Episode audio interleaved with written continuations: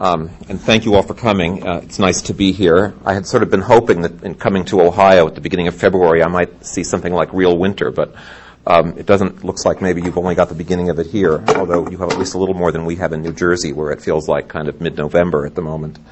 Um, but thank you all for coming. Um, this is um, there is a written version of this talk that uh, some of you I see have. I'm going to abbreviate considerably um, in the things that I'll say uh, here this afternoon. Um, a couple of quick um, preliminary uh, comments, and then I'll, I'll get going. First, um, just about the paper. This really is a work in progress. Um, Alan had invited me to consider this a kind of workshop, and um, I'm, um, I'm, I'm doing that maybe in spades. So I'll be very grateful for uh, for people's comments and criticisms. I'm hoping this will eventually turn into a chapter in a book, but I know it's far away from being that now. Um, second, a preliminary comment about the title or the subject. I, have called this paper "Is Democracy for Everyone" because I wanted to have a kind of snappy title, but that isn't quite what the paper is about, or at least the title's ambiguous enough that it might be misleading. Um, it's, uh, I'm not asking the question whether democratic institutions would be good for everybody, and I'm not quite asking the question whether democratic institutions are, in some sense, requirements of political justice in all societies. Um, these are relevant questions to my topic, but they're not exactly the topic. The focus of this paper is on the question is there a human right to democracy? Is there a universal human right to democracy? Um, or more precisely, should the international doctrine of human rights as we have it um, include a right to democracy? And in ways that I think will become clear, um, this last is a distinct question of political morality from the earlier questions that I uh, that I mentioned, and um, it'll turn out that we'll need a grasp of the nature of human rights in order to answer it. So let me start with some um, comments by way of background um, uh, to situate this question in, in a larger uh, in a larger discourse about the nature and content of human rights. Um, the Universal Declaration, as probably most of you know, and I'm going to quote a few passages from it here, holds that everyone has the right to take part in the government of his country, um, directly or through freely chosen representatives. Uh, the will of the people shall be the basis of the authority of government, and this will is to be expressed in periodic and genuine elections conducted by universal and equal suffrage and by secret vote. Um, those, those passages were written in late 1946 and early 1947, and they were uh, at the time intended to, to, be sufficiently broad so that they could be satisfied in one party states uh, of the kind found in uh, the Soviet Union and Eastern Europe, as well as in uh, the democratic West. And as late as the very late 1980s, it could be said, and this I'm going to quote here from a, uh, an international law scholar, it, could have, it was said that it, it is so far at least axiomatic that international law does not guarantee representative, still less democratic governments. I think before the end of the Cold War, it would have been very hard to find anybody who thought that there was any significant, any real human right to democracy. Whatever human right there was to, that bore, bore, on the political structure of regimes was much more uh, was much more general. But since the end of the Cold War, many commentators, as well as most human rights activists, have come to understand international human rights law um, as including uh, an unambiguous right to democratic uh, governance. And um, I, I, don't think it can be described quite as a consensus belief, but um, um, the idea that there's a universal human right to democracy uh, today seems to be a commonplace in large parts of the international community. Um, I think it's worth emphasizing the novelty of this development. Um, most political theorists in the tradition of democratic thought have believed differently. Um, I could mention lots of examples, but think just of Rousseau or John Stuart Mill or even John Rawls, either the earlier Rawls or the later Rawls. All of these people, all four of these people, I'm tempted to say, have thought that um, participant, they thought this for different reasons, but they believe that participant institutions are justifiable only in, satis- in societies that satisfy certain kinds of background conditions. Um, and in that respect, they represent what's plainly the dominant view in the history of democratic thought. So this sort of emerging commonplace that democracy is a universal human right um, is novel, looked at in the perspective of democratic theory. But of course, the idea that the, the fact that an idea is novel is not a reason to reject it. Um, I mean, probably lots of true ideas that would be novel, but um, it might at least motivate a more careful consideration of various reasons for doubt um, than is usually displayed by people who think of themselves as friends of human rights or as friends of democracy. Um, the bulk of this paper comments on three kinds of doubt. Um, that there could be a universal human right to democracy. One kind has to do with the relevance of differences in the economic circumstances of a society, and particularly the relationship between democracy and development. The second kind has to do with the relevance of cultural differences among societies, and particularly um, of uh, political cultures in which the predominant ideas endorse some form of government that is non democratic. And the final source of doubt has to do with the prospects of international action to bring about democratic reform in societies where democratic institutions either don't exist or are contested. So i am going to spend most of my time talking about those three doubts, but before I come to them as a kind of last uh, set of introductory remarks, um, I need to say something about the idea of a human right because we can't intelligibly um, uh, think about whether there can be a human right to democratic institutions without knowing what it would mean to say that there is such a right. Um, so, um, what does it mean to say that something is a human right? Um, I think that subject needs a fairly needs a substantial discussion, certainly more than I can do today. So I'm going to, for the moment at least, content myself. I may not content you uh, but content myself by stipulating a view, and I'm happy to talk about it later if people want to raise questions. But um, I need some place to start, so um, this is where. Um, one way to think about um, the nature of a human right is to think about the philosophical history of the idea. Um, I mean, one might try to extrapolate, for example, from the tradition of philosophical thought about natural rights, from which many people think as a historical matter wrongly, uh, but many people think the modern conception of a human right is derived. Um, but I, it seems to me that's the wrong way to proceed, and I, I wouldn't do it even if I, I, had time today to work out an analysis of the idea of a human right. I mean, when we ask the question if there's a human right to democracy, this is the editorial we. I realize some people in the room may not be part of this we. When I ask the question whether there's a human right to democracy, what I mean to ask is whether the international doctrine and practice of human rights, as more or less as we have it in the world today, ought to include a human right to democracy or to democratic institutions. But the question of interest is uh, a question about the nature of the objects called human rights in modern international political life.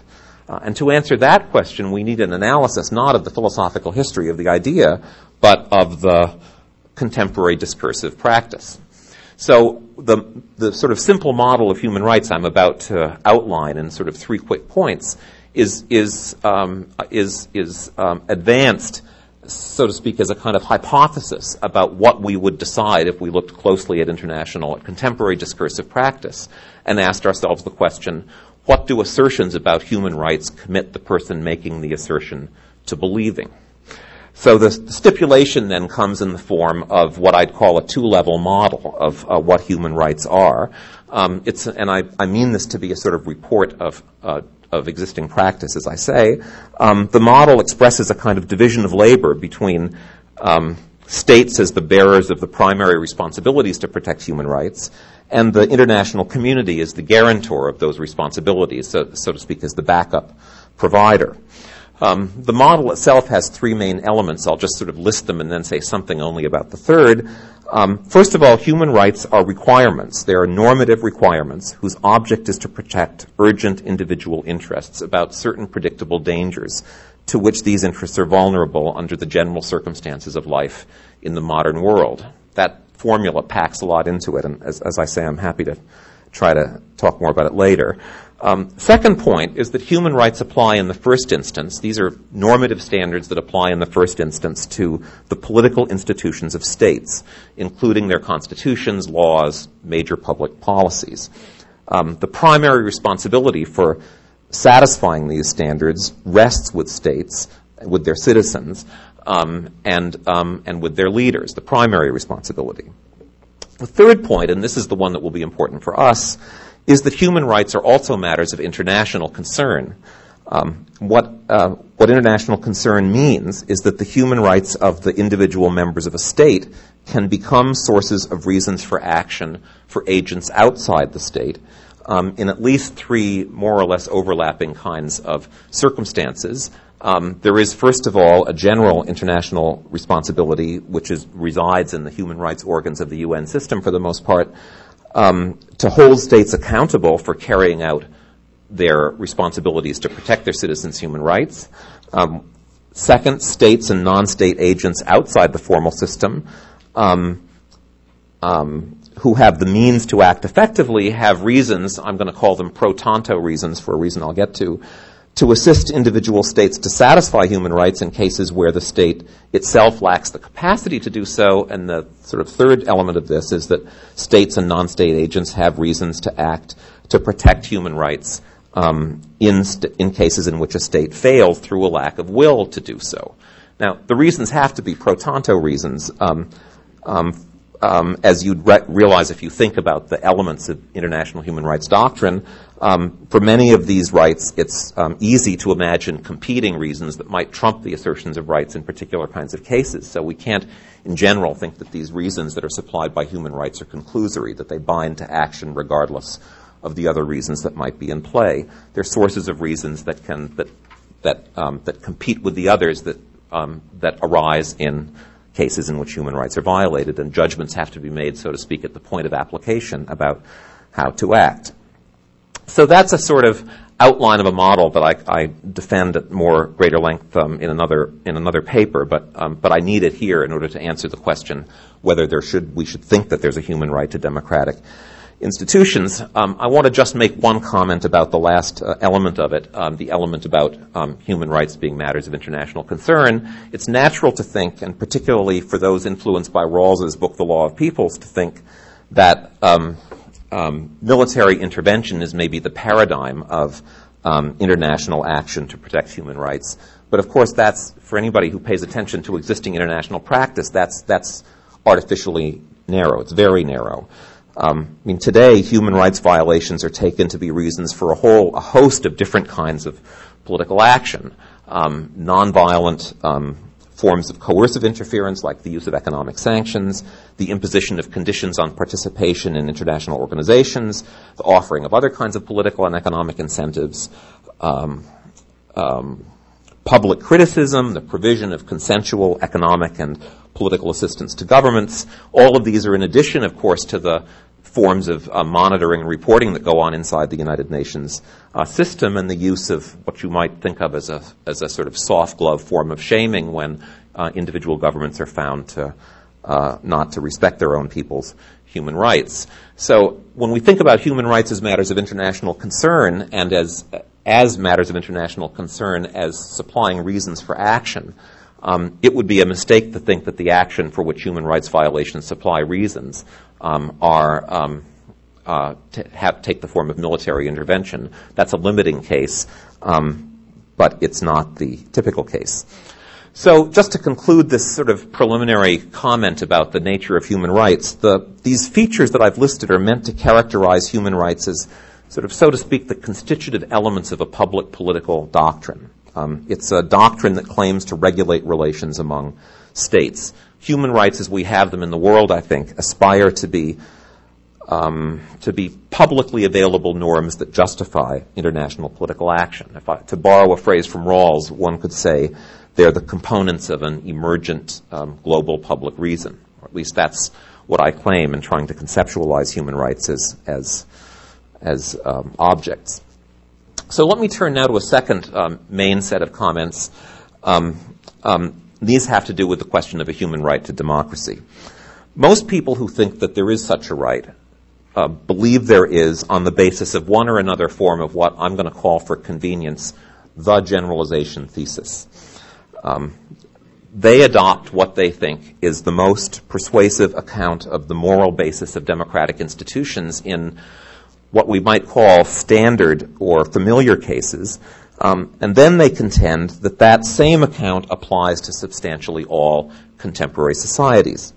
Um, and I, as I'm going to say in a minute, doubts about whether um, there's a human right to democracy are in part doubts about whether these standard grounds for believing that democratic institutions are uh, good things or requirements of political justice generalize from the standard cases to the others. So to explore those um, these doubts, we need a view about the reasons for democracy. And once again, I, I, it would be silly to think one could set forth in a talk like this anything like a kind of systematic account of the reasons for democracy. Um, in the paper, I gesture, and it's no more than a gesture, at two kind of stylized uh, positions, which I call the proceduralist and the instrumental. The latter of which is maybe best um, represented in the in the canonical works by John Stuart Mill. Um, telescoping a longer discussion, a longer discussion that's still too short, I'm afraid. Um, I want to just sort of quickly say something about these two views and then why I'm bothering to mention them. Um, a proceduralist, proceduralist account, as I think about it, is um, an account that holds that when a decision, when a group needs to reach a decision about policies affecting all of its members, the only fair way to do so is by means of a procedure that gives each member an equal share of control over the decision. It's an account that bears directly on the structure of the decision making procedure. Um, and the argument for it is most often the argument that we need, um, we need a procedure that gives everybody an equal share of control in order to satisfy a deeper principle, which holds that um, each person is entitled to have his or her interests taken equally seriously in the making of public decisions, and the, the procedure is necessary in order to ensure the equal consideration of people's interests. The contrast is with um, instrumentalist theories, which account for the desirability of democratic institutions in terms of the results they're likely to produce. And in the interesting proceduralist theories, the results aren't just the specific outcomes of decisions, legislation, uh, the choice of a of a chief executive and so forth, um, but a broader range of of consequences are taken into account. Um, and again, I think Mill is the best representative. Um, he argued, as uh, people who know his book Representative Government will will know, um, that uh, popular institutions are desirable both because they uh, are likely to protect people's present interests, and also because the activity of participation um, encourages the development of a certain kind of character, uh, an independent, responsible character among citizens those arguments which you might, which have been called the protective argument and the developmental argument, those are both arguments about the good consequences that democratic institutions are supposed to produce, at least under favorable conditions. Um, so why, I, I, haven't really said enough to make either of these accounts sound very interesting, so why mention them at all? Um, the reason is this, um, I distinguish them mostly to make the point that both of these kinds of views, the proceduralist one and the instrumentalist one, uh, depend for their plausibility on assumptions about the social background that, um, that, are, that are important to the arguments but usually left unacknowledged. So just to sort of illustrate, and I'll come back to this more, more carefully in a minute, uh, on the proceduralist view, um, the uh, assumptions play a role in the inference from the principle, the fundamental principle about equal consideration to the principle about procedural equality. So, I mean, to see that, you could consider a sort of a hypothetical but not an unrealistic case of a modernizing society where there are um, wide variations in economic structure, in educational levels, in political competence. There are competitive political parties, but they're dominated by urban elites. Uh, the news media are fairly undeveloped or they don't reach significant elements of the population. There may be an agricultural sector where traditional values persist and local politics is primarily clientelist. Uh, I mean, there are plenty of cases like this that are increasingly well documented by political anthropologists. Um, in these kinds of cases, formally democratic institutions um, are typically accompanied by very substantial differences in effective political influence, and those inequalities in turn affect the incentives that face political decision makers. And um, in those in those kinds of circumstances, it's not surprising that we typically find um, enormous differences in the in the, uh, in, the, in the attention given to interests of different segments of the population. There are cases where formal procedural equality is not accompanied by anything like equal consideration in the way that the argument for instrumentalist theories requires. So there's similar considerations that are important for instrumentalist views, maybe even more obviously. Um, Mill saw it clearly, and in some respects infamously, when he argued that in certain kinds of societies, which turned out to be those um, over which um, um, England exercised colonial rule, uh, the social background conditions were not yet ripe to support um, representative institutions, and in those situations, Mill thought um, more authoritarian forms of rule, even forms of despotism, might have a stronger justification. Now, there are all kinds of reasons to be suspicious of Mill's, of these part, this part of Mill's view, but it's not, it seems to me, it's not formally wrong if one takes seriously the instrumentalist structure of his general theory of democracy. Change the background conditions in certain ways, and the predictions that are implicit in the instrumentalist argument that institutions of a certain kind will produce certain kinds of redu- results may not turn out to be reliable predictions. Um, and that's the, that's the, that's the sort of entering wedge for, for the first and second kinds of doubts that I'll talk about um, in a minute.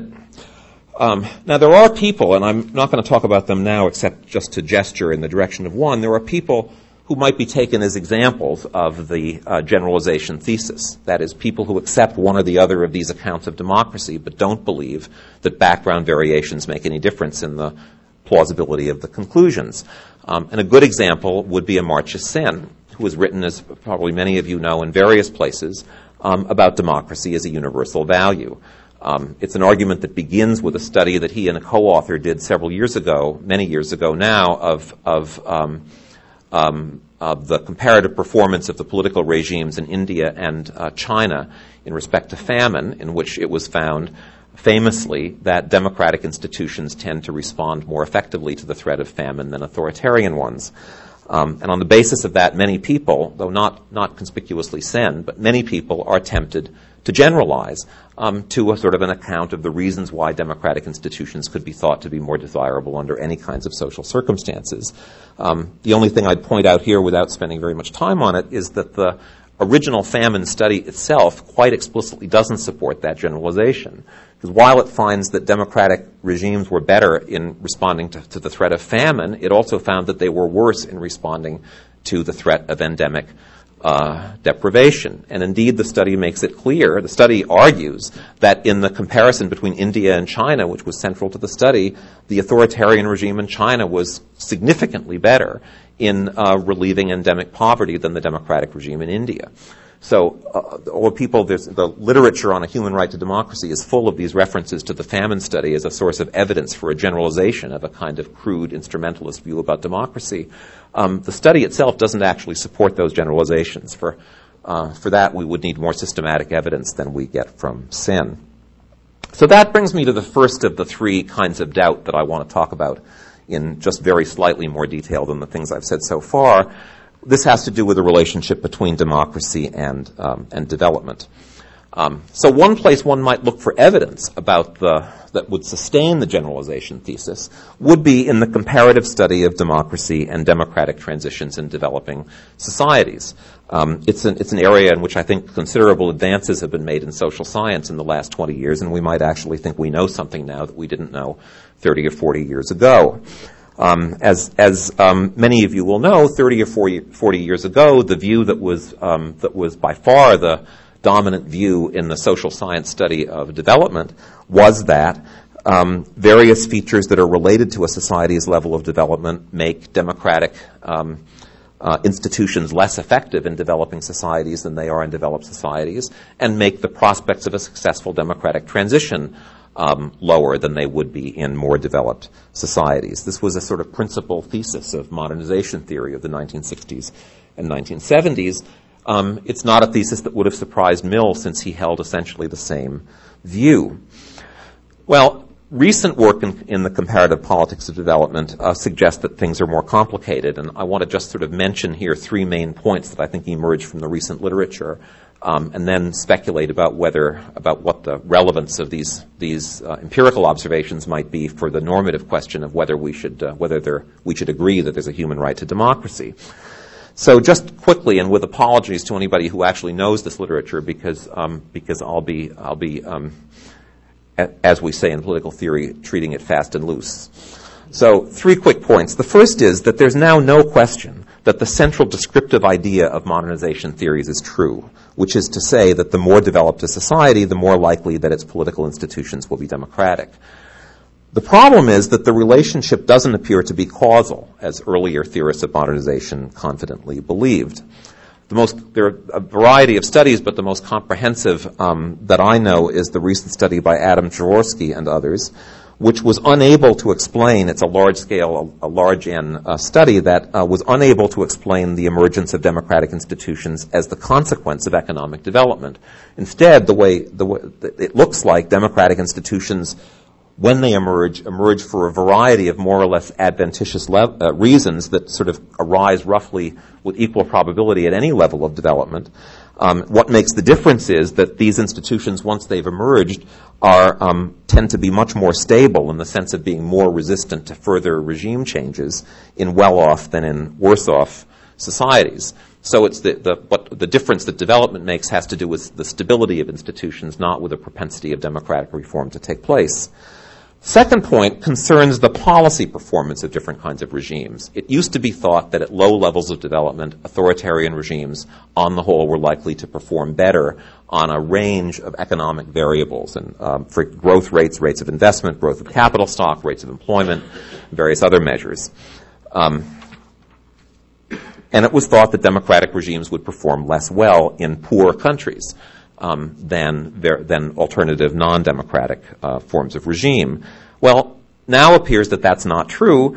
Um, democratic regimes tend to perform better in more well-off societies, but they don't tend to perform any worse in worse-off societies than authoritarian regimes holding constant these various measures of development. On the, on the, on the question of economic measures of performance, there seems to be not much to choose. Um, although that's because neither style of regime performs particularly well in these poor societies. Um, but, you know, that's also to say that neither performs worse than the other. Beyond that, societies with democratic institutions are more likely to respect civil liberties, to tolerate religious diversity, and to allow dissent, and they tend to spend less on military uh, expenditures. Um, and that's true across the board in poor as well as better off societies. Um, so those are com- those are comparisons, roughly, uh, very briefly, that have to do with policy performance. A third point has to do with the relationship between regime type and uh, population. This is, uh, uh, I think, interesting and might be less obvious to some people who don't read the literature. Um, in general, the growth rate of population tends to be lower in democratic regimes than in authoritarian ones. Um, and this is again more roughly true across the board. Um, in poor societies, and uh, here very poor societies, um, the difference is very small, but still roughly favors democracies. But but behind behind that difference, there's a more significant difference in that the rates of uh, both birth and uh, the rates of birth and life expectancies that are found in poor democracies tend to be more favorable than in non democracies. In, in democracies, both birth and death rates are lower, and life expectancies are longer. And those differences are important. Um, I mean, not, not, just for the people whose life expectancies they are, but they're particularly important for um, women who are especially affected by, uh, for obvious reasons, by rates of birth. So, what's the significance of all of this for the normative argument? Well, you might think these findings vindicate some form of the generalization thesis. You might think that if economic performance is no worse, um, if um, democracies are more likely to respect civil liberties, and if life expectancies are longer, maybe we, that just lays to rest the traditional worries about democracy in economically developing societies. Um, it would be nice if one could accept that conclusion, but I think it's too sanguine, and uh, this is for two reasons. Um, first, the findings about the economic and political performance of um, regimes represent generalizations from studies that aggregate from lots of cases. So, how, what use do we make of these kinds of findings? Well, uh, what I'm going to suggest is that we don't know enough to know what use we should make. And to make that point, just suppose one were asked to choose on the, supposing one were behind some sort of veil of ignorance and one were asked to choose on the basis of these findings whether it would be better to live in a democratic or an authoritarian regime, knowing only the fact that the society in which one would end up living was poor by global standards. What should one choose? Well, without knowing the knowing more about the distribution of these cases along some measure of life prospects, and without knowing more about the distribution of life prospects within individual societies, I don't think one would know how to choose. I mean, it could turn out that the worst case outcome of a choice for democracy could be significantly worse than the worst case outcome of a choice for authoritarianism, even even though one might admit that the aggregate level there's nothing to choose. Or it might be that there's a higher probability of finding oneself above some minimum threshold of well-being in an authoritarian than in a democratic regime. And if you took seriously the famine studies findings about China, one might think that would be plausible. Uh, of course, it could also be the other could be true the other way around as well. The point is that the studies we have aren't sufficiently aren't sufficiently focused on the internal distribution within these cases um, to uh, to let us know whether these possibilities I've mentioned are actual or just hypothetical.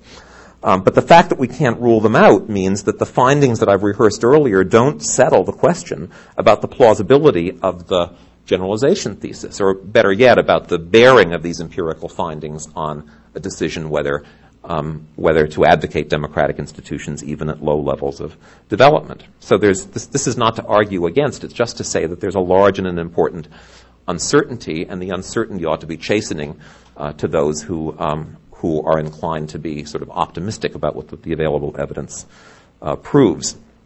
So I said there were two two reasons I think that the conclusion is uh, too sanguine. The second is this. Um, democratic institutions tend to be less stable in poor societies, as I've mentioned. Um, and it's possible that what looks like a performance advantage when we look at static comparisons would um, uh, dissipate when we look at experience dynamically. Uh, and the way to see that is to think um, about the phenomenon that's called democratic transition. And any of you who've done work in the comparative politics of developing societies have probably read more of this literature than you'd like.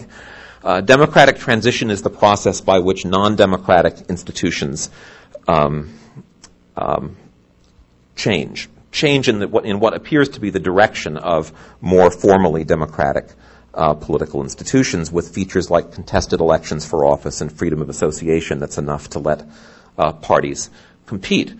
Well, what we what we find looking at the this phenomenon of dem, and there there are something like 80 some cases since the 1970s in which some form of democratic transition has taken place, but only a third of them have led to something recognizable as sort of fully formed democratic political institutions. The more common outcome is usually conceptualized as incomplete transition, and there are all kinds of wonderful uh, wonderful words for incomplete transitions in the comparative politics literature. Sometimes they're called stalled, limited, non-liberal, um, incompletely metamorphic. Um, and what all of what these things have in common is that institutions that have certain facial features of democracy come into being through a transition process, but the transition is not as they say, consolidated in the formation of, of reasonably healthy institutions with a, with a form of political competition that we'd recognize as effective in creating incentives for holders of public office to be attentive to popular interests. Um, so far, it doesn't appear that regimes with some of these institutional trappings of democracy, but without other of the features typical of democratic societies, are likely to perform any more effectively or equitably than the authoritarianisms that preceded them, and in some cases they perform worse. Moreover, we don't know enough to know under what circumstances democratic transitions are likely to consolidate and under what circumstances they're likely to remain as hybrid or incompletely metamorphic uh, forms of regime. This may just be a sort of new regime type that emerges in the uh, in the sort of post uh, Cold War world, which which um, which is different both from democracies as we understand them and from traditional authoritarianisms. Um, the point of this is just to say that we can't really say with confidence um, whether people will be better off in these kinds of regimes than they were in the old regime, um, or whether the transition to these these sort of hybrid forms of regimes is a step toward or a step away from a fully consolidated democracy. So this is to say that we have reason to be uh, cautious and maybe even agnostic about inferring from beliefs about the desirability of democracy in standard cases um, views about the democracy of de- the desirability of democracy and even more of political action aimed at bringing about a democratic transition in cases that we really don't understand very well. Uh, so that those are comments about this first kind of doubt. There's more I could say, but I hope enough just to induce some sort of caution about um, uh, generalizing for what turns out really to be a, a kind of a substantially more robust but still incomplete set of empirical findings about the relationship between democracy and development. I want to say something a little bit briefer about uh, a second kind of doubt, which has to do with diversity of political culture. Um, I mean, societies differ not only in their economic characteristics, but also in their political cultures, and it's sort of reasonable to wonder, as Mill did, whether societies, whether the the generalization of arguments for democracy would be affected by taking note of the fact that there are societies around whose political cultures um, involves embedded political beliefs that are in- inconsistent with those that democratic societies typically have. One way to think about this kind of question would be uh, sort of in parallel with the first question I talked about. I mean, one might sort of ask whether, uh, you know, there are cultural preconditions for democracy, but that's not the kind of question I want to raise now. I want to raise a question that is more uh, philosophical. Um, not about whether cultural variations influence the achievability or the likely performance of democratic regimes, but about whether they bear on the the uh, justifiability or desirability of these kinds of regimes in uh, in societies with um, traditions that are non-democratic. So the question is whether there is some culturally neutral sense in which democratic institutions can be said to be the most reasonable um, or the best means of protecting the interests on which their justification uh, depends. Um, and I, I, think a way to frame the question, um, and maybe useful for those of you who um, have uh, know Rawls's book, The Law of Peoples, um, is to is to um, think about his view that although we might regard what he calls decent hierarchical regimes as unjust, they're sufficiently reasonable to be, as Joshua Cohen puts it, above reproach. Maybe, they may be unjust, but they're uh, sufficiently above reproach that we ought not to interfere in them. Well, how do we understand the idea of being unjust but above reproach? Well, here's, here's a way to answer that question. Let's think about um, what it might mean for um, a people to have a collective right of self determination.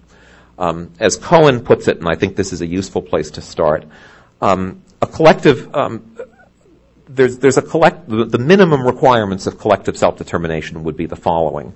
Political decisions result from a process in which everybody's interests are represented.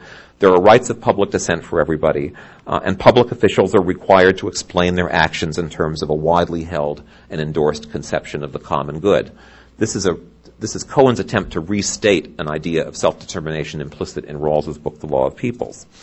Um, there's a clear sense, I think, in which the members of a society whose institutions satisfy those requirements might be said to govern themselves, even though institutions need not be democratic in order to be self-determining in this uh, sort of technical sense.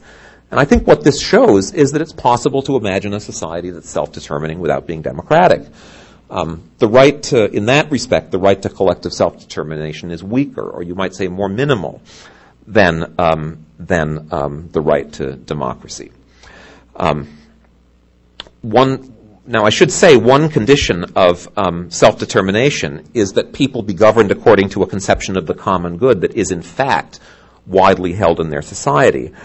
Um, and that has an important consequence. The consequence is that there may be societies in which uh, you could not say that the society was self-determining if it had democratic institutions. I mean, the, the prevailing political morality might be one whose principles were compatible with some non-democratic form of regime.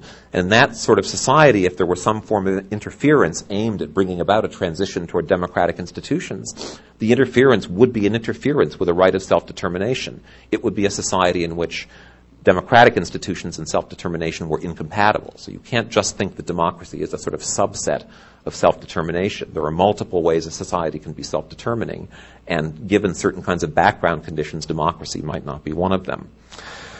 Um, and the possibility that this reflection suggests is that the appropriate um, object of international human rights doctrine, to the extent that it tries at all to regulate the political constitution of states, might be um, a requirement of collective self-determination rather than the more demanding and specific uh, and exclusionary requirement of democracy. Um, that kind of a requirement might be seen to be more respectful of the interest in cultural identity and less prone to overreaching in its application. That's a suggestion. Um, I think the question is whether we have reasons to endorse it. Um, I'm here just going to sketch a way to think about this without really making the argument. Um, the, I think a way to think about it is to ask what exactly would be lost if human rights doctrine incorporated a requirement of self-determination but not of democracy. Well, you'd have to ask what, you know, how would, how would a self-determining regime that wasn't democratic differ from a democracy? And again, I think the Rawlsian contrast of liberal democracy and decent hierarchical societies is sort of useful. Um, so I think there are two important differences between these two kinds of regime. Um, one, um, in most contemporary conceptions, democratic institutions are based on a principle of procedural equality. Um, everybody has um, equal an equal right to participate in public decisions. That's not true, however, in a Rawlsian decent consultation hierarchy, and it's not implicit in the definition of self determination that I've just given. Um, I mean, in a, in a, decent consultation hierarchy, political preferences don't need to be given equal weight. Higher offices can be restricted to members of a dominant religious group, uh, and there may be, and that group may have preferential access to the public arena. Um, I mean, equality is part of contemporary conceptions of democracy, but it's not necessarily part of this generic notion of self determination. Other difference has to do with the mechanism of decision making.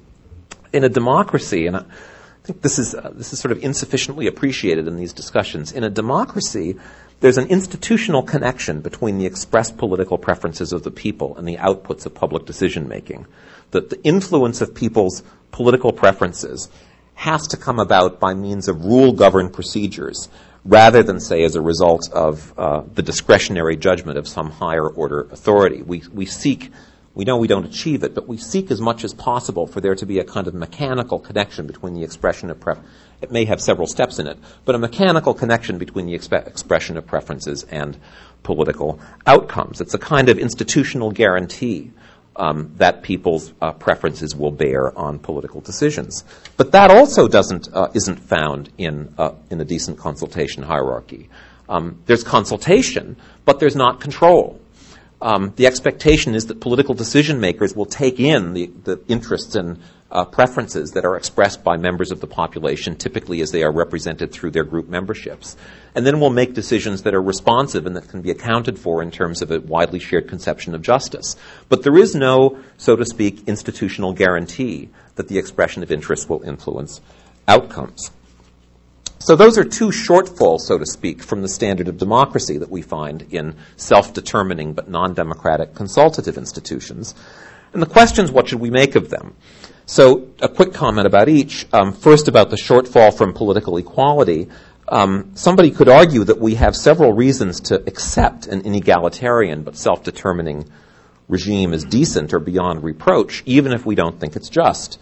Um, I mean, for one thing, its inegalitarian features might, by hypothesis, would um, express um, aspects of a conception of justice that's in fact widely held in the society. Um, members of the society identify with their institutions. Nobody feels demeaned or insulted because they have fewer opportunities, and by hypothesis, the interests even of minorities are taken into account by um, by decision makers. Um, um, historically, I think one of the most important reasons for objecting to political inequality has been its role in perpetuating um, invidious discrimination and poverty within populations. But if those don't exist in a consultation hierarchy, that particular reason doesn't apply.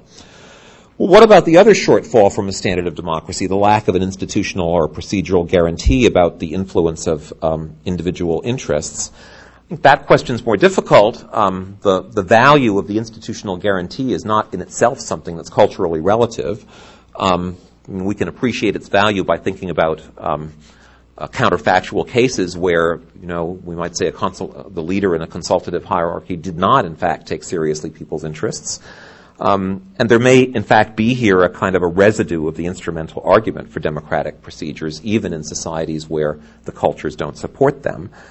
But I think the weight to be attached to that argument is another question. I mean, under our assumptions, the argument depends on an assignment of significance to these counterfactual possibilities that wouldn't actually be shared by members of the society in question.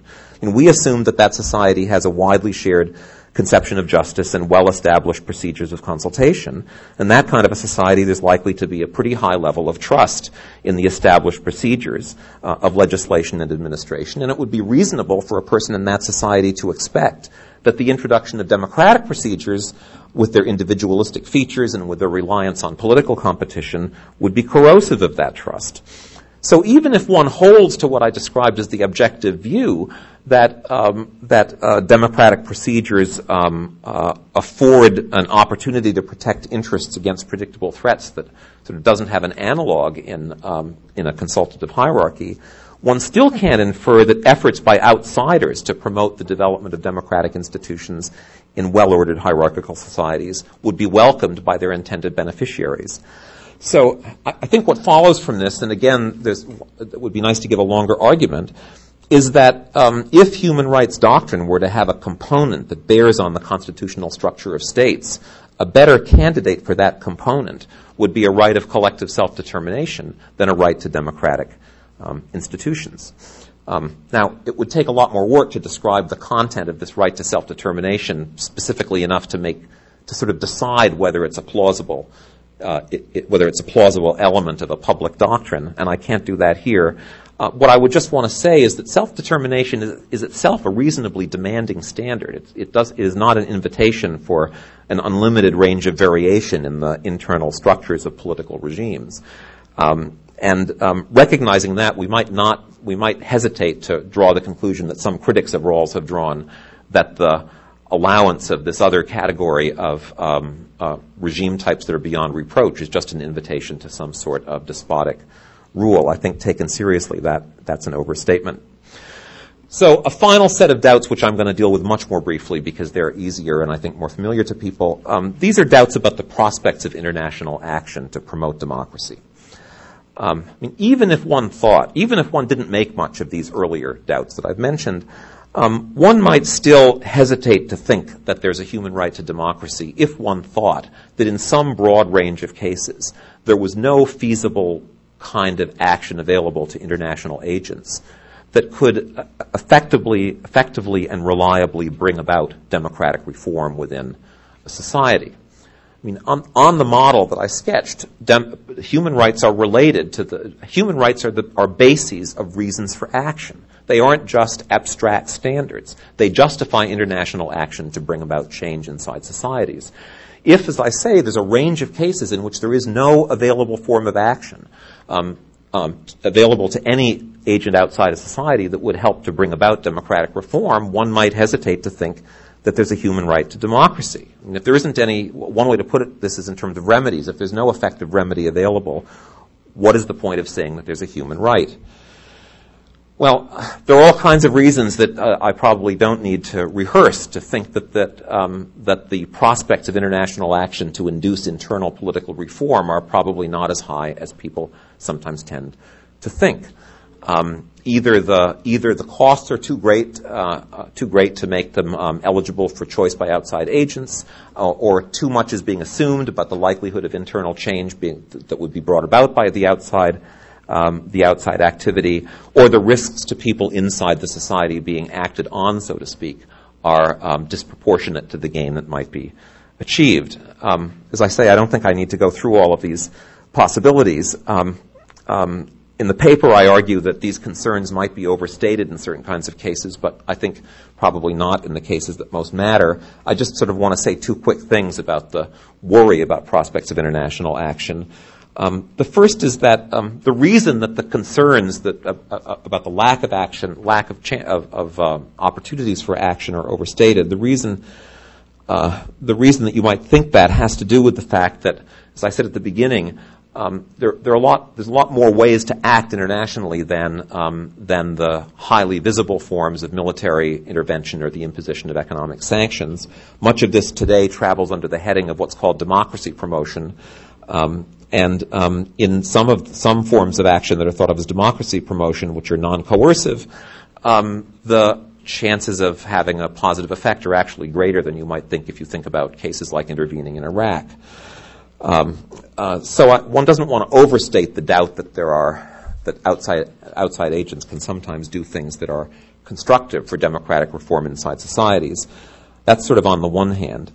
Um, but the point, on the other hand, is that um, when one thinks about the kinds of cases in which external action to promote or support democracy looks seems likely to be affected, one realizes that they're only a subset of the range of cases in which uh, in which one might think about acting. They're typically cases in which a society is already internally divided, and they're ones in which within a society there is already a reasonably developed, so to speak, democratic constituency, a political movement, uh, an ousted government that has supporters, um, there are local forces with whom outside agents can, uh, so to speak, make alliances in promoting the development or the restoration of democratic institutions. They're not the kinds of cases that we sometimes think about of societies without any significant democratic past um, and in which uh, outside agents think that they might uh, have a chance of intervening in order to produce change.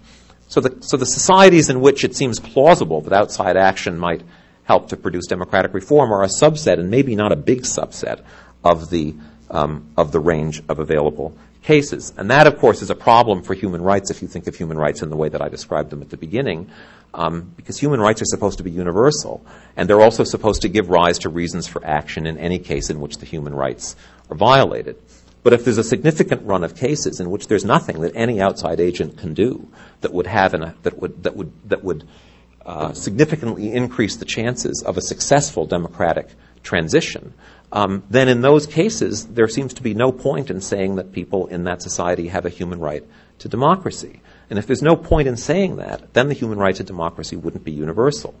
And if human rights are supposed to be universal, we should again conclude that there can't be a human right to democracy.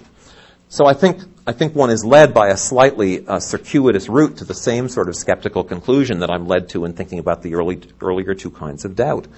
Um, it's not to say that there's not great value in democratic institutions and societies in which they would work as we expect them to work. And it's not to say that they don't represent a sort of ideal, an ideal goal of political change in the long run.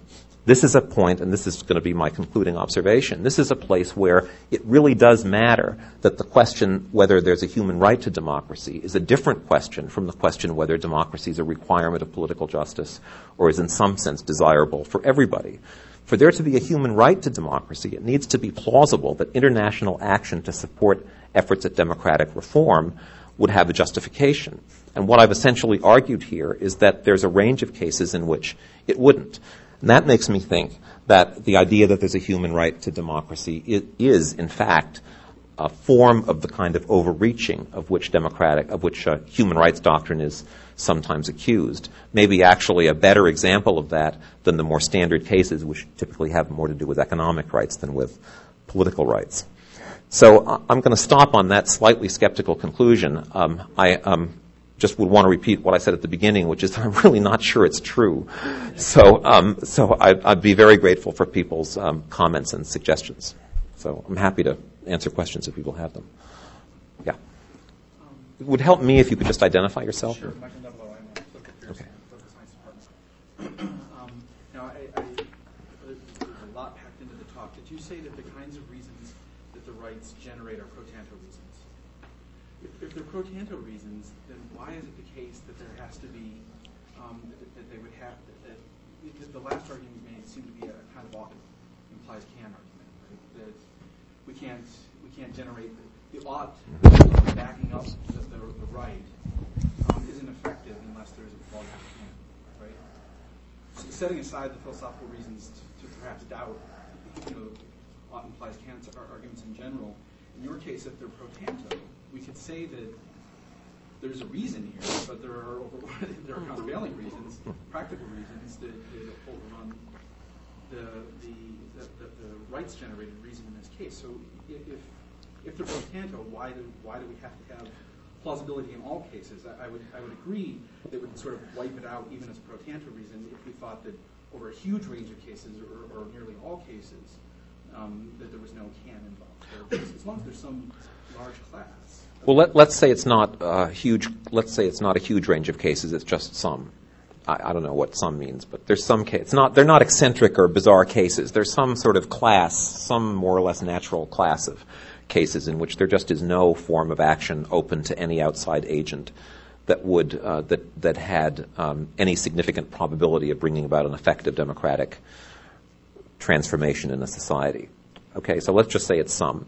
Now, so your question is, if they're just pro tanto reasons, uh, why should that bother us? And I guess what I want to know is just what exactly are they reasons to do? I mean, what I want to say is they're not even pro tanto reasons if there's no action for which they can be reasons. And what, what I've argued is that there's a significant, although we don't know how big, range of cases in which there's nothing. There's nothing that could be done by an outside agent that would make any difference. Well, it's not as if I have a reason to act and something trumps it. I have no action for which there could be a reason. Or do you want to say I have some reason, but what trumps it is that it wouldn't? I have there's some action available, but the, the trumping reason is that it wouldn't work. Well, right, because I think that that's presuming that, that that's often the kind of case, right? We say, God, it'd be great to depose a dictator. but It would just result in chaos anyway, um, and we end up killing more people than, uh, than, than maybe would have been died under the regime anyway. All these other sorts of things. That doesn't that doesn't invalidate the idea that it would be great to depose this bloodthirsty dictator, right? It's saying, given all these other sorts of considerations, that consideration is overrun. I, I think probably to get uh, this is a good question, but I think probably to get clear about it, I'd have to talk more, and it would have to be more technical about the range of possible worlds in which um, the action wouldn't be available. I mean, if it's just if it's just that the dictator's terrible and that society would do great if it had democratic institutions, and the only problem is that the only way we have of intervening will involve killing 100,000 of their people, and that's too many. Um, I mean, that's one kind of case. It would be a different kind of case if the society wouldn't support the institutions if they were created, or if it was, um, uh, you know, because it was fell below some economic threshold, or it didn't have a culture that would support the institutions, or that it had so many ethnic divisions that the effect of the intervention would just be to produce uh, balkanization. I, I, would just, I think I'd have to, I'd have to do more to distinguish the cases in which. Another way to put this is to distinguish the reasons why um, why feasible feasible actions aren't available. Um, I don't think it would change. I mean, I'm not sure it would change the, so to speak, the practical conclusion. Um, um, I mean, it might produce a sort of a different conception of what a human right is. But I, I, mean, what's essential to me is that we maintain the connection between human rights and political action. We, partly because there's, as anybody who, who's read any of the sort of philosophical literature about human rights knows, one of the one of the arguments against human rights that's made by some of the skeptics is that human rights are just some sort of ideal, some alternative language for describing political ideals that don't necessarily bear on political action in the present at all. And I don't think that's how the framers of modern human rights doctrine thought about human rights, and I'm sure it's not how participants in human rights practice think about human rights. And so I think we need a conception of human rights in which that connection with action is maintained. And so what worries me about the democracy case is that we have a whole range of cases where I don't think there's any eligible action, and I need somehow to get to represent that in my view. But you may have given me a different way of of doing that. Am I making any sense? Okay.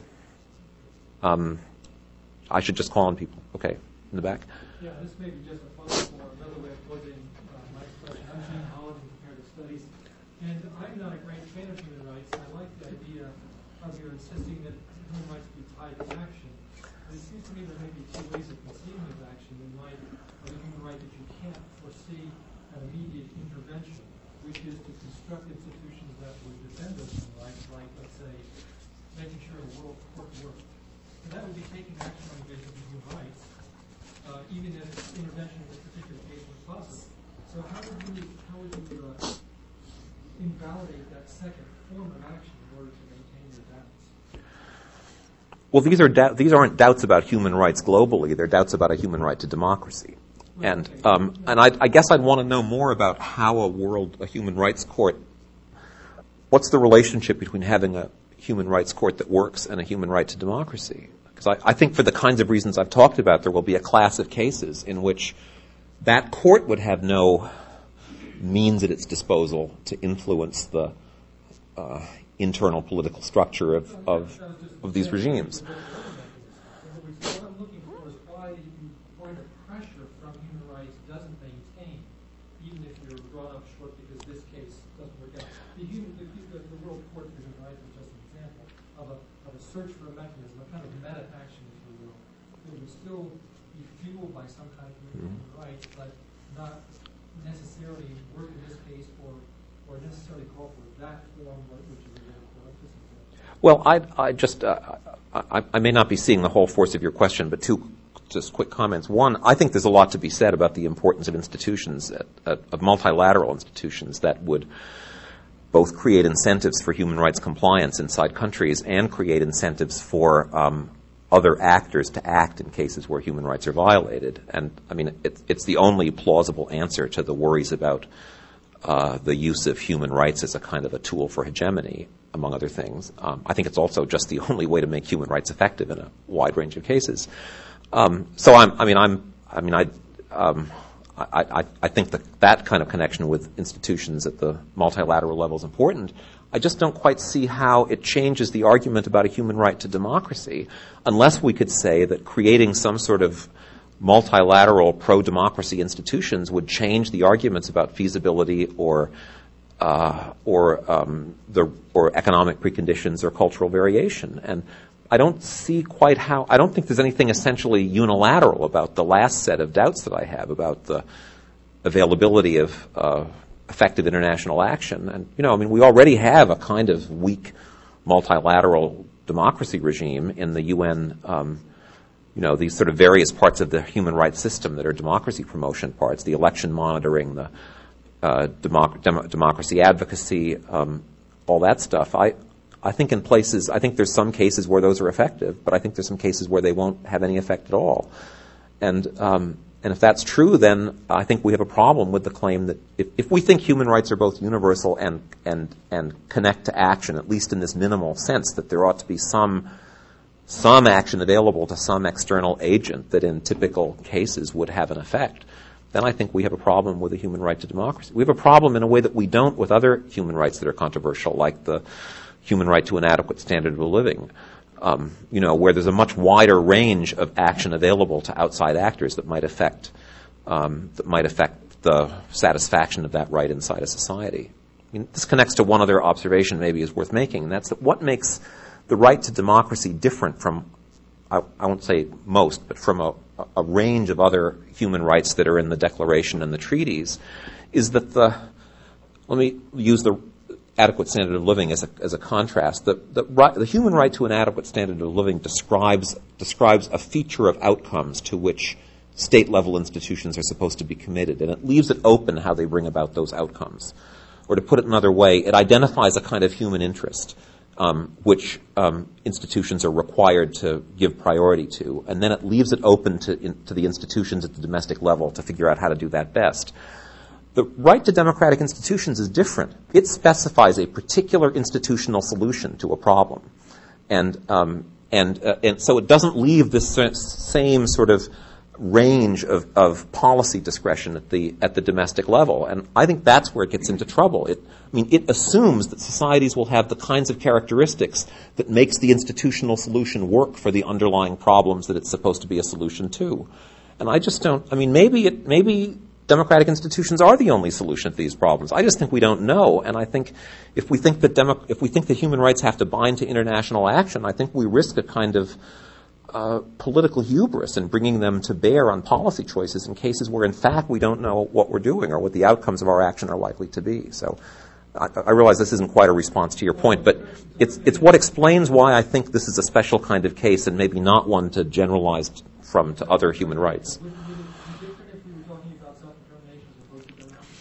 You know, I don't know. I, I just don't have a well enough worked out view because I, I, mean the problem is to get you know, put this in sort of judicial language. You, uh, you, know, you want a right to be justiciable, and I don't know if we could get a statement of the right to collective self-determination that's clear enough to to guide action. But uh, I sort of hope we can because, I, uh, if, if, we can't, a lot of this is not going to work. Um, but I think that's a task I haven't really thought enough about. Um, yeah.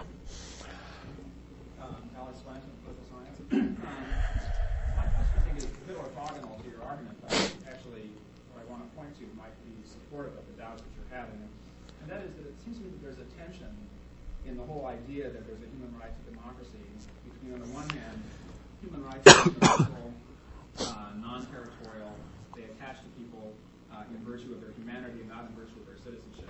Okay, and on the other hand, democracy, which at least in your discussion is implicitly territorial, it's all a function of citizenship and so on. And so, my question, I guess, I have two questions. Um, first of all, is there a way to justify um, territorial democracy or the exclusion of people from your democracy democratically?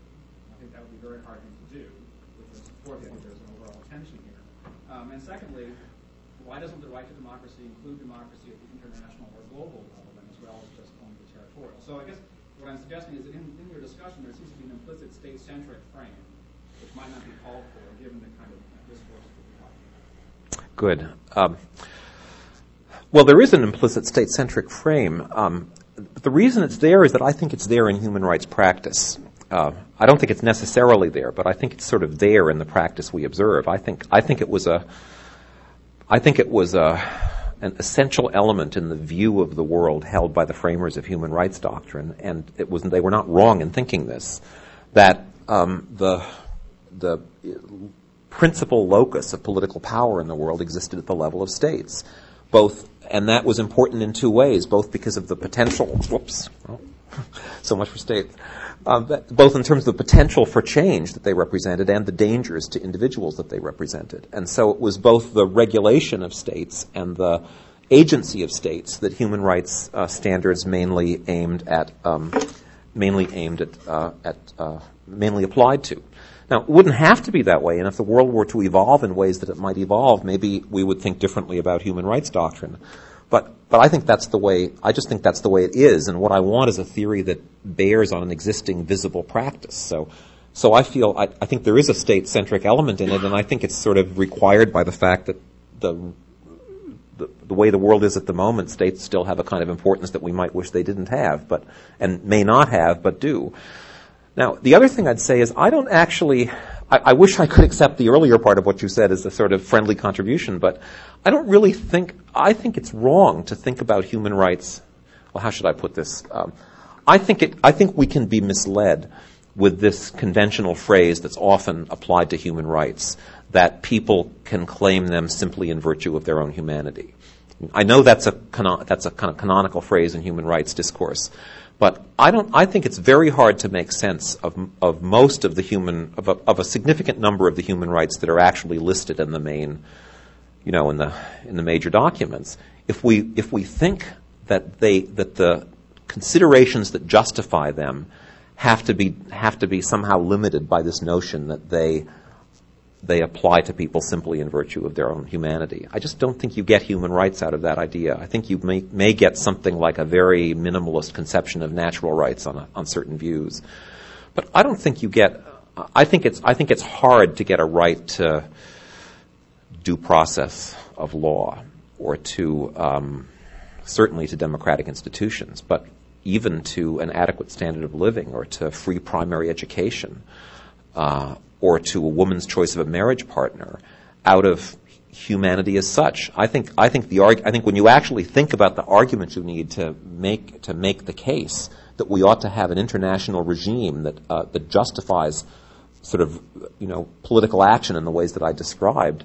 Um, in the service of these kinds of values, you end up making arguments that go beyond what you might think of as considerations that pertain to human beings as such. I think human rights have a lot more to do with global justice than is sometimes granted. And I don't think you can get human rights out of considerations of humanity alone. So, so I don't. I mean, this is another another whole discussion, but I think that um, it's related to taking the practice seriously. I think you know it's not hard to find philosophers who will produce theories of human rights that try to see them as as articulations of a sort of fundamental obligation of humanity to other people. Um, but, I, but if you look at the arguments, I think you end up in, in almost every case of people who've tried to make these arguments, what they think of as legitimate human rights is a, you know, a fairly constrained proper subset of the human rights of international doctrine. And I mean, one thing you can conclude from that is that international doctrine is just ludicrously overreaching. But another thing you could conclude is that the philosophers don't understand the practice.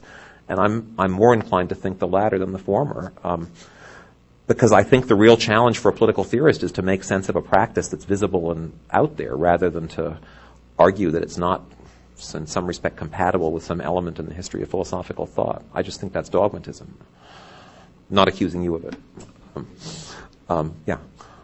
John Mueller, political science. Uh, if one already concludes that democracy is a superior form of government, at least a least inferior form of government, what is the gain by transforming that into a uh, human right? Or is it simply a gimmick to try to be able to prosecute?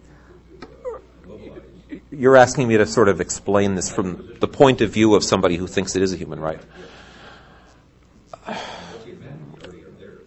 Well, I, I don't. I, I, mean, I think there's more than one point of view of somebody who thinks that it is a human right. So, and I don't know which one to pretend I hold. But um, l- let me just sort of reflect on the question. I think um, what I think one ought to think would be gained if one took human rights seriously in the way one should is that, uh, I mean, it's one thing to think that democracy is the best form of government. It's another thing, thing to think that we ought to have a, a, sort of international normative order in which it's widely regarded as acceptable for political agents outside of a society to do things that, in the judgment of those agents, increases the chances that a society will come to have democratic institutions. Uh, I mean, human rights are matters of international concern. They're not just statements of political or economic or moral ideals. Um, so they have to connect somehow to action. They have to have some legitimating force. It's the, I think it's the interference justifying role of human rights that makes them a distinctive category of political values. And that fact has to constrain our judgments about what counts as human rights. So, you know, you might very well think democracy is the best form of government, but you might also think uh, societies have to satisfy certain kinds of background conditions before it will actually work. You know, you might think that uh, interference, even if it is the best form of government, that interference would be objectionable because that interference would be paternalistic. Uh, you and or you uh, along these. I'm I'm going to get rid of this thing. Uh, or you might think that um, there's just no way of acting that will actually make democratic institutions happen. So those are all ways that you could one could agree that it's the best form of government, but disagree that it's a human right. And they all come out of taking seriously what it is for something to be a human right. So, order to get the action you need to accept the idea that it's a right, you have the action. Well, I think that's one. I, I think one. I think one requirement is that in in it is in the broad range of cases in which the right's likely to be asserted, that there be some, that the assertion of the right provide an agent with a reason to act. And in order to have a reason to act, I claim there needs to be an act that would be, at least in some nearby possible world, likely to bring about the intended outcome. If there isn't the act for which the reason could be a reason, there isn't a reason. And if there isn't a reason to act, then it isn't, then the human right isn't universal in the way that human rights need to be. So that's what I think follows from the model of human rights that I stipulated and didn't explain. But um, I mean, that's the, if someone accepted that model, I think the answer to your question about democracy as a human right would have to go along those lines. Um, so I think that goes back to the thing I said at the beginning that I think it really is a different, it's a distinct question of political morality whether democracy is a human right. It's distinct from the question whether it's best or required by justice.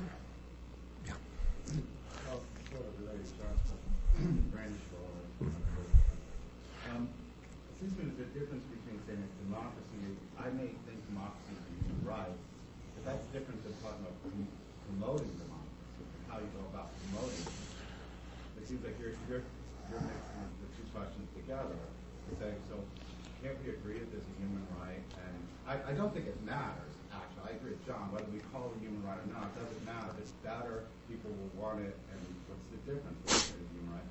And it all gets to your sort of vision of an international guarantor, which I don't see an international guarantor. I mean, I see something at the international level, but it's hardly a guarantor of anything. And I'm not sure what it is. But that's the, the other thing, I, in your it seemed like you're talking about human rights, and I, this is not my area at all.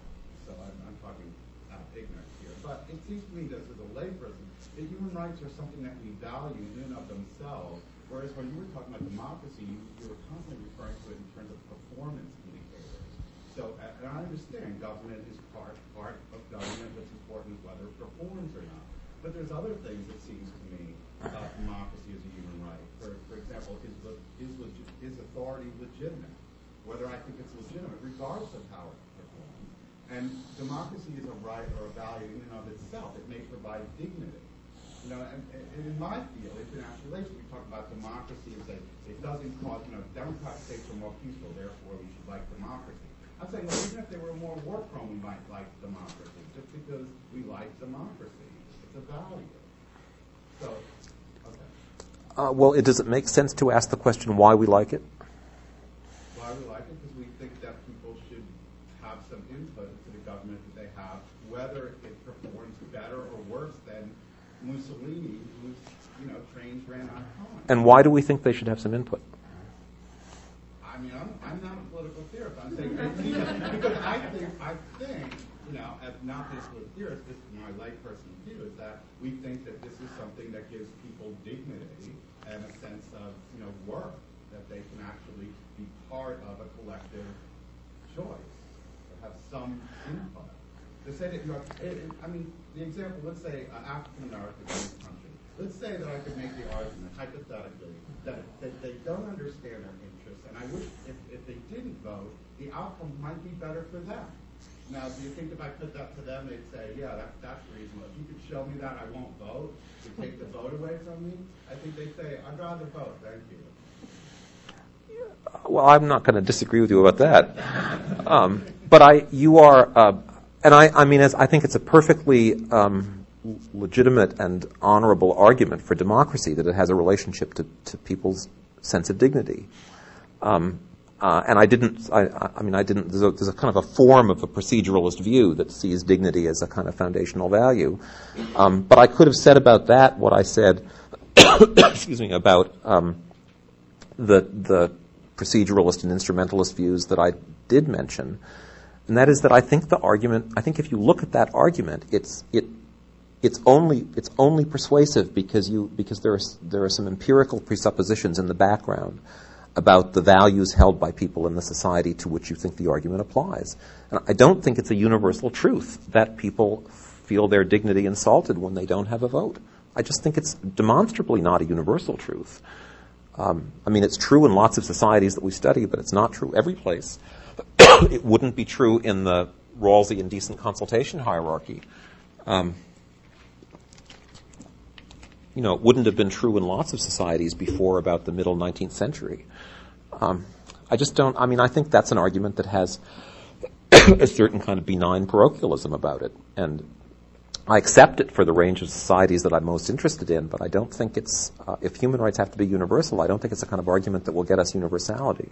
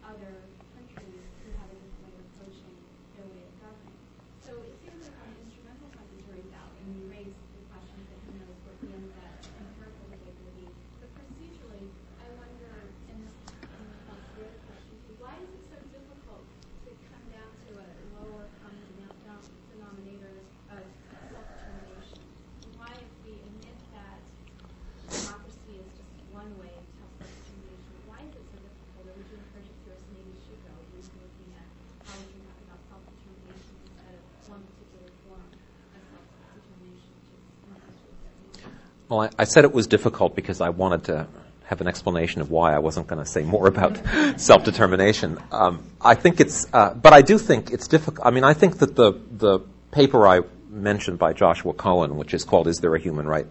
is I think it's called "Is There a Human Right to Democracy?" is the paper that contains this sort of three-part formula that's meant to be a kind of minimalist definition of collective self-determination. I think it's a good place to start, but I don't think what's there is nearly clear enough to serve as an element of international human rights law.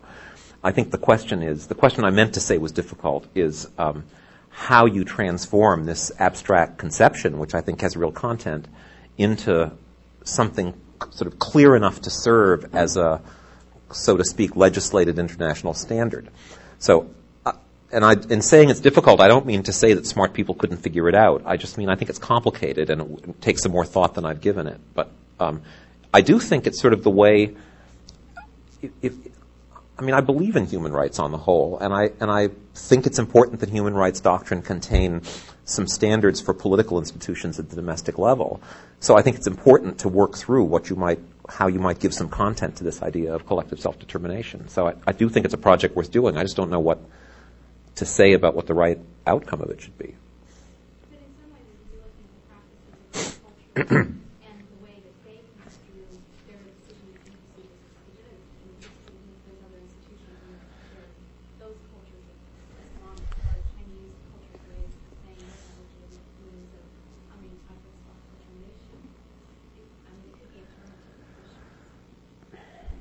So your thought is that you could do this sort of inductively. That is, you, you would look around and find, find models and then describe these alternative models of. Mm-hmm, mm-hmm.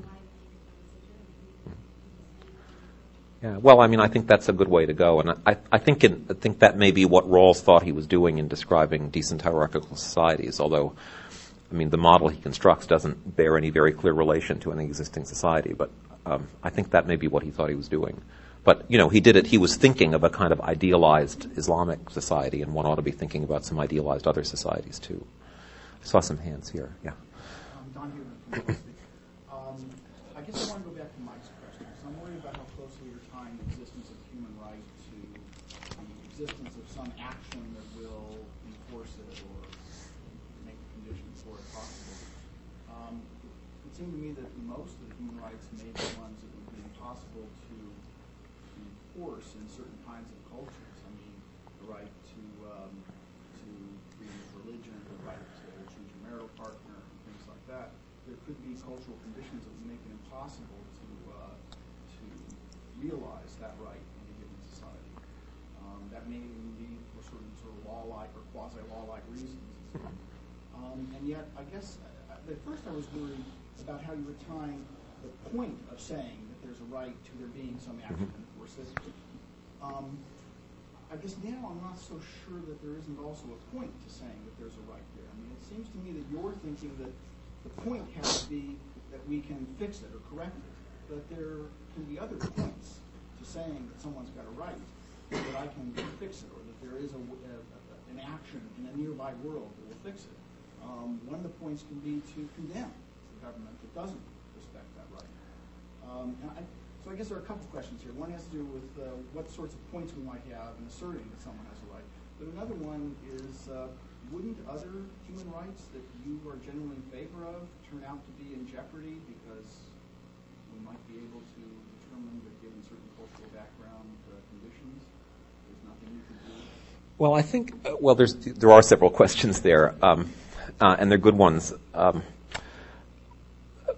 let me let me say two, I think, disconnected things. Um, the f- first is that um, when I th- the, the category of rights for which I think this is the most problematic are actually gender-related rights. The, I mean, the, the, Women's Convention is an amazing document to read, um, not, not, just because it exists, which is amazing enough, but um, because the kinds of requirements it imposes are so sweeping. I mean, it, it, doesn't just require governments to change laws and policies, it requires governments to take actions to change customs and conventions uh, that are in, found in society at large. And the, and the, only other human rights instrument, anything like that, is the uh, women, the uh, um, uh, um, uh, Anti-Discrimination Convention.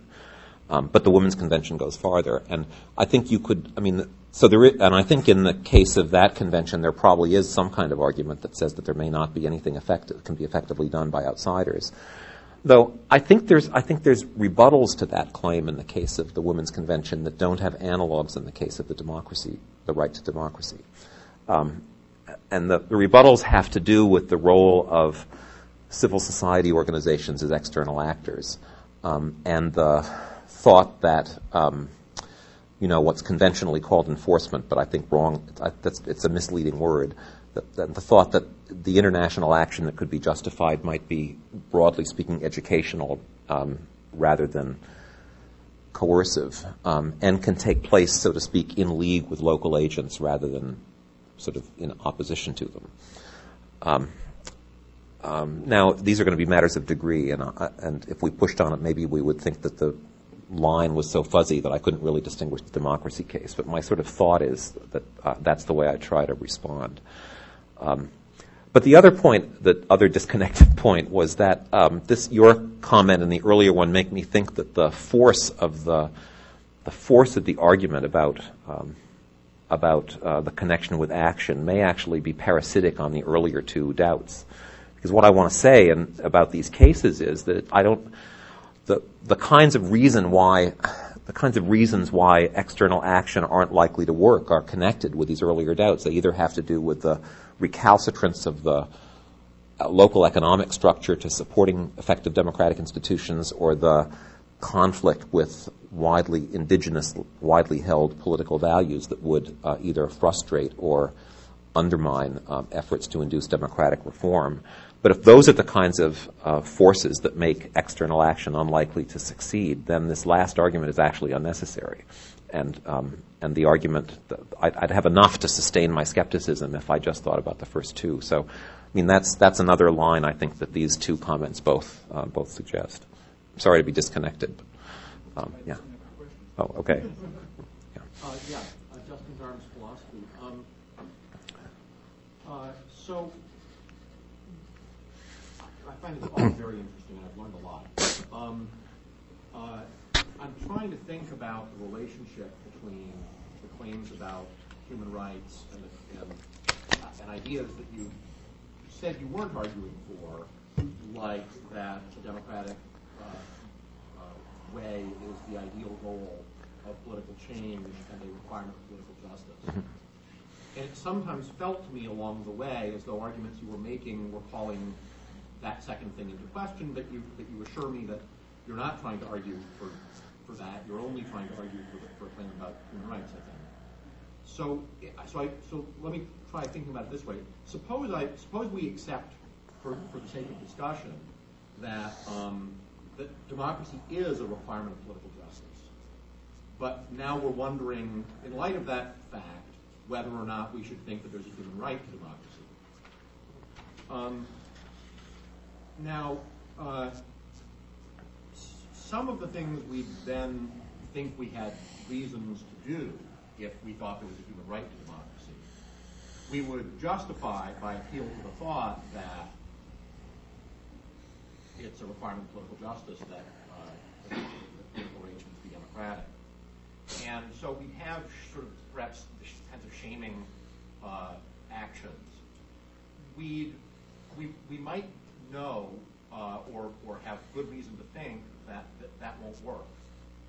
But there's a point to the action, um, which is uh, which is it's a way of registering our collective understanding that this is indeed uh, a requirement of political justice. Moreover, circumstances on the ground change, and at some future time, it might be the case that um, that a society which now there's nothing we can do to make it democratic can be made democratic, and there's a point to uh, to encoding um, uh, this as a human right to the extent that we think um, let's remind ourselves to keep up some some practices that there's a point to keeping up, like the shaming practices, and, and the, where again the point is not that they'll succeed now, but that but that th- this is what justice requires. One more thought, and then I'll stop. Um, at one point you said, um, look, I, I don't see why we should think that there's a normative order entitling international agents to do things that, in the judgment of those agents, makes it likely that a democracy will ensue. That seems right. Um, uh, we should be very worried about the judgment of those agents, and the considerations that you've adduced should make any such agent worried about whether or not they've got a reason to do any of the variety of things that one might think one has reason to do when, when there's a human right. But, um, but that seems like a separable thought. That is, saying that there's a human right isn't saying um, anybody who thinks they've got a chance of improving things on whatever poor evidence they they choose to accept as, as adequate uh, should go for it, right? That's not what one's saying. So um, maybe I can stop there. Well, I, I sort of th- thought that last thought was going to have a concluding sentence. Oh, yeah. well, okay, Um, sorry, so, that- so I guess the, the, the conclusion of that. that that's not what one's saying, so. Th- that's not what one's saying. So, so one shouldn't be worried about um, about the sort of practical significance of of deciding to say that there's a human right to democracy on the grounds that that will license this sort of behavior, because, Oh. it, because it won't. Because it won't license the behavior. Right. It doesn't license the behavior because it's not enough that you that in your judgment it's likely that democracy will ensue. Um, there are general epistemic standards governing how you go about forming those judgments, and we hold you responsible for those, and that's part of um, of what uh, of what we license when we say that there's a, a human right. We license you to do things subject to certain kinds of epistemic constraints. Your argument has shown us that the epistemic constraints won't license much under certain kinds of conditions. Right, right, right. Though, though my argument suggests maybe they'll still license some shaming activities. Right. Well, so I mean, the, the points are connected because it has to be the, there has to be some point. If it if there isn't a point, if there isn't a if if if for these latter kinds of reasons there isn't anything that we can responsibly do that would bring about the change that the right seems to demand, then there's no point in having the right unless then, then the practical point in having the right has to be of the kind you described earlier. That is, it states a sort of a, a, it states a standard of political justice that may um, be a worthy long-term intention, even if there, even if it doesn't bind to any particular kind of action in the present. Uh, or it helps to inform the development of values inside a society that might somehow down the road play some causal role in bringing about democratic reform or making institutions, democratic institutions more stable. You're thinking of. I, think there are all those good consequential thoughts, but I also think there is a point to the action of shaming that doesn't have to be expressed in terms of its consequences. And what's the non-consequentialist point of shaming? To express the thought that it's a requirement of political justice that and these people are violating it. So that's again on the supposition that it's a requirement of political justice, right? Which, which you could, I mean, which I sometimes think. Right, that was your first point. Um, well, what I was going to say in response to the first point was this: um, I, I don't, as, as, as, as I should have said if I didn't say, I don't think these questions are unrelated. They're just not the same. I mean, wh- whether there's a human right to democracy might depend in some way on whether or not it's a requirement of political justice. Um, but I don't mean to be addressing that question, although the, some things I said are pertinent to it. Um, I don't, in fact, if saying democracy is a requirement of political justice is saying that um, every society ought to have democratic institutions, and uh, if they don't, people who are appropriately, maybe even internal actors who are appropriately situated, ought to take steps to help bring it about that they do, then I don't think democracy is a requirement of political justice.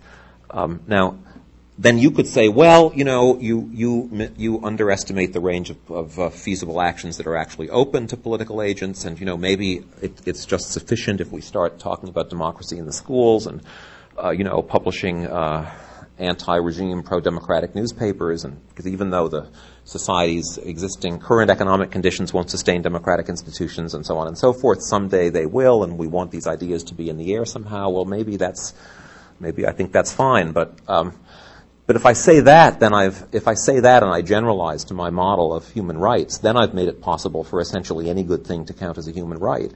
And that seems to me to devalue the currency. And I don't want that to happen to human rights. So I need a model of human rights that's going to set some limits to what count as, um, as the kinds of actions that human rights violations can, can uh, justify.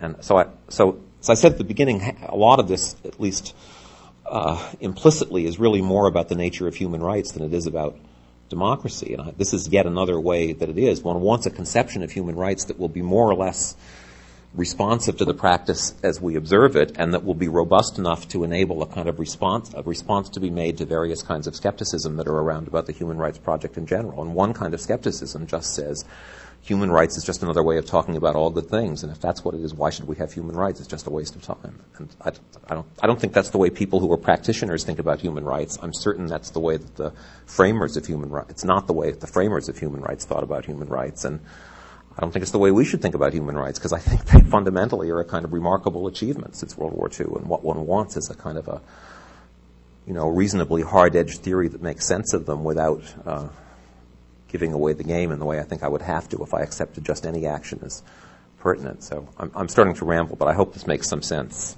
Um, okay, we'll can I take more questions? Take a break. Okay.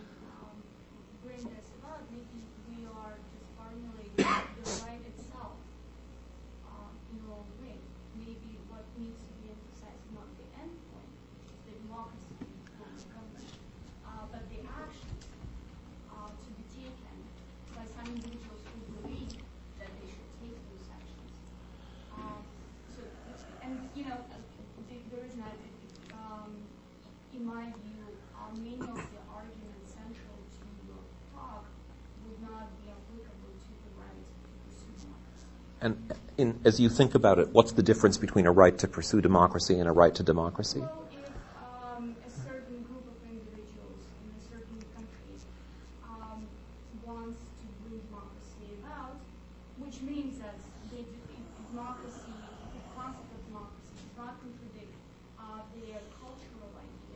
also means that the society is approximately the same stage of development, generally acknowledged as being supportive of democratic projects, then we should recognize the rights of those individuals, and there should be actions on the probably on the part of um, international community to support this.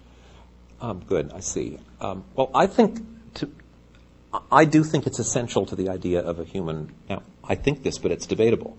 I think it's essential to the idea of a human right that it be a matter of international concern, and I interpret the idea of a human right being a matter of international concern as, in terms of the the uh, the uh, it, the role of a human right in justifying international political action.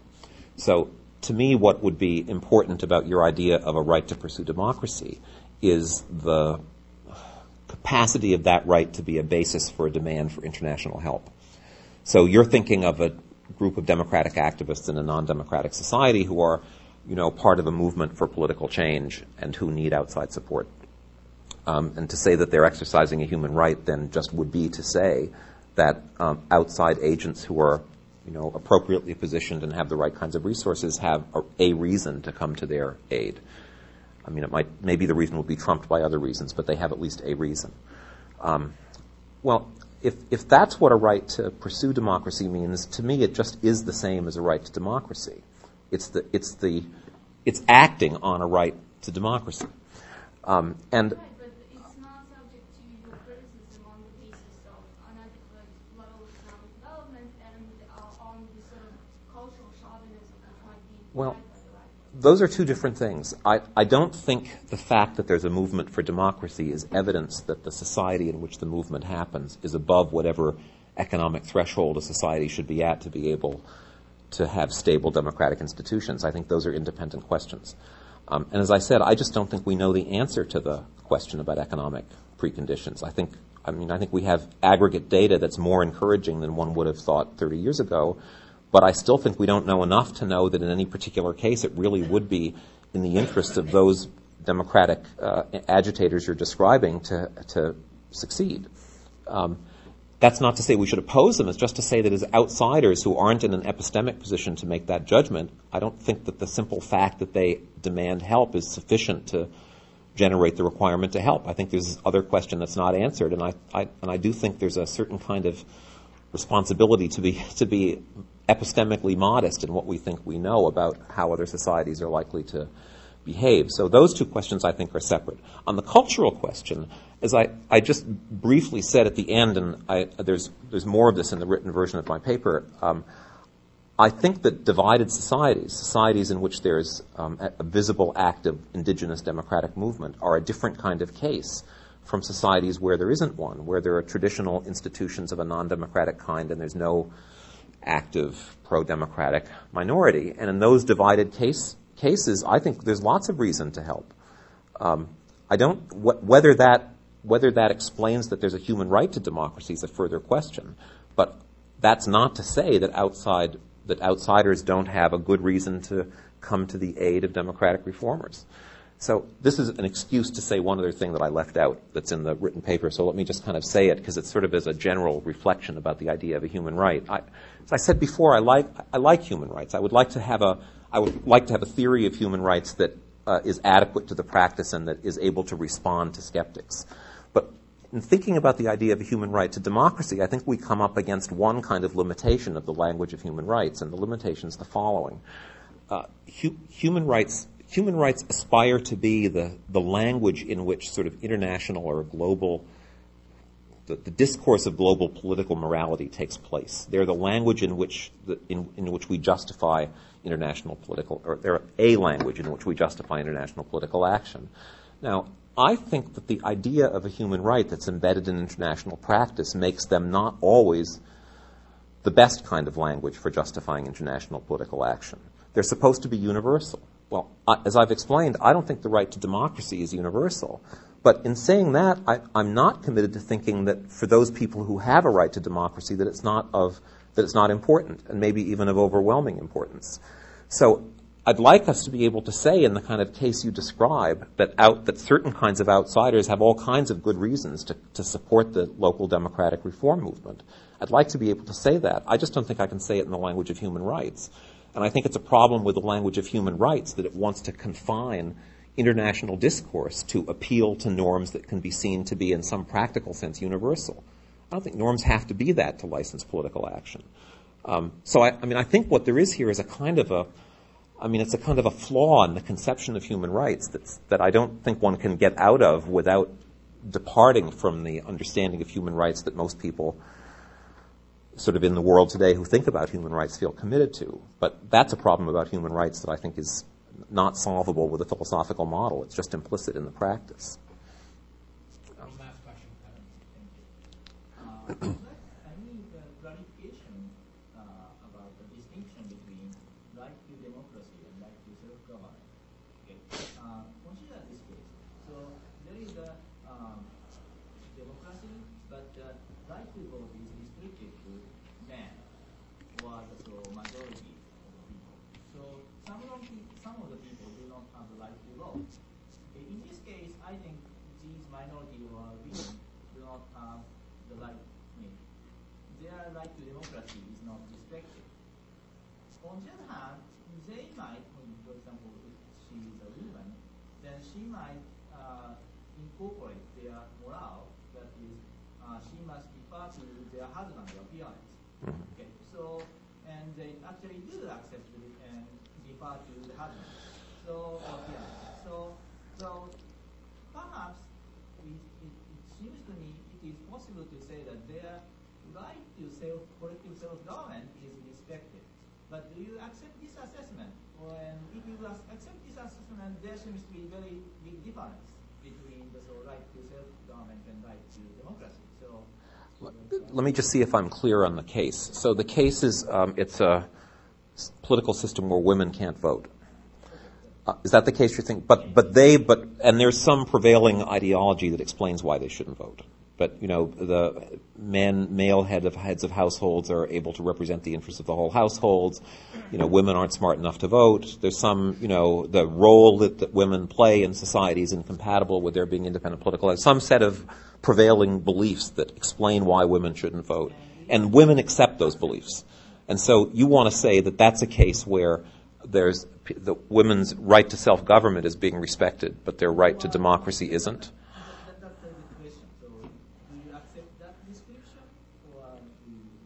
that? Is well? But that is the description you're after. That is the right to self. What your notion of a right to self-government is would would be satisfied in that kind of society. Um, do I accept it? It's a good question. Um, it's a good question because um, it's. I mean, it's analogous to the decent hierarchical society question. Um, I I think it depends. I think it's. I think. I think it's. I think the the case is under described, and I think if we were to describe it sufficiently, either either it would be benign or it would be malicious. But either way, we would know what the right answer was. And what's underdescribed is this: in the in the kind of Rawlsian case, the case of collective self-determination, it isn't enough that people, that the society be governed according to a conception of justice that more or less everybody accepts. Um, um, it's also necessary that there be procedures that ensure that everybody's interests be articulated and in the public realm. Um, and in the Rawlsian case, that happens through people's group memberships. And it's assumed that um, there are uh, forums in which public officials um, can be held accountable for their decisions in relation to the widely held conception of justice, which of course will go way beyond just the views it has about about gender roles. So I, I think if you take all of that on board, it's very unlikely that the society in which women aren't allowed to vote would satisfy the other conditions. So I think probably it wouldn't be a society in which you could say that women's rights to self-government were actually respected. Um, now, if you change the story and you and you put and you add all of these kinds of other other background assumptions, um, and then you say, well, we're going to stipulate that all this stuff is true. So, you know, we actually know that women's interests will always be respected, and that women really do accept all of this, and they're not accepting it out of some sort sort of subtle coercion that's associated with uh, the role that they occupy in society and so on, you know, then I think then I think you get a society in which I'd probably say yes, their right to self government is being respected, but then I'd say, but it's not. The society couldn't ever exist. It depends on it depends on our accepting some sort of propositions about the characteristics of human social behavior that are t- demonstrably untrue. So it's a good question, ju- and, uh, and, it's not an easy one, but I, but I, but I, d- I think it can be distinguished from the case of um, the, the, case of collective self-determination um, that I described. Um, but I'd have to think about it more. I mean, the real issue, the real, the question it raises is what you say about um, what you say about the moral importance of beliefs that people accept because they're prevalent in a culture under conditions in which those beliefs can't be effectively challenged in public and people can't participate in the as, as sort of individuals in the public in the public debate. It's, I mean, these kinds of issues, these are the issues that preoccupy Mill in The Subjection of Women, which I think is maybe the best text on the kind of question you raise. Um, uh, but again, in the description of a decent hierarchical society or of a collectively self-determining society, it's stipulated that there be a, that there be protections of public political dissent and that everybody be able to participate in it. Um, and if you if you actually had those conditions in place, then I don't. It's hard to imagine how you could have the kind of repressive gender gender specific society that you describe. But, there's more to be said about this. We can, we, what more can be said can be said outside just as easily. So I want to thank uh, Chuck Beitz. It's been a great talk. Thank you. Thank you all.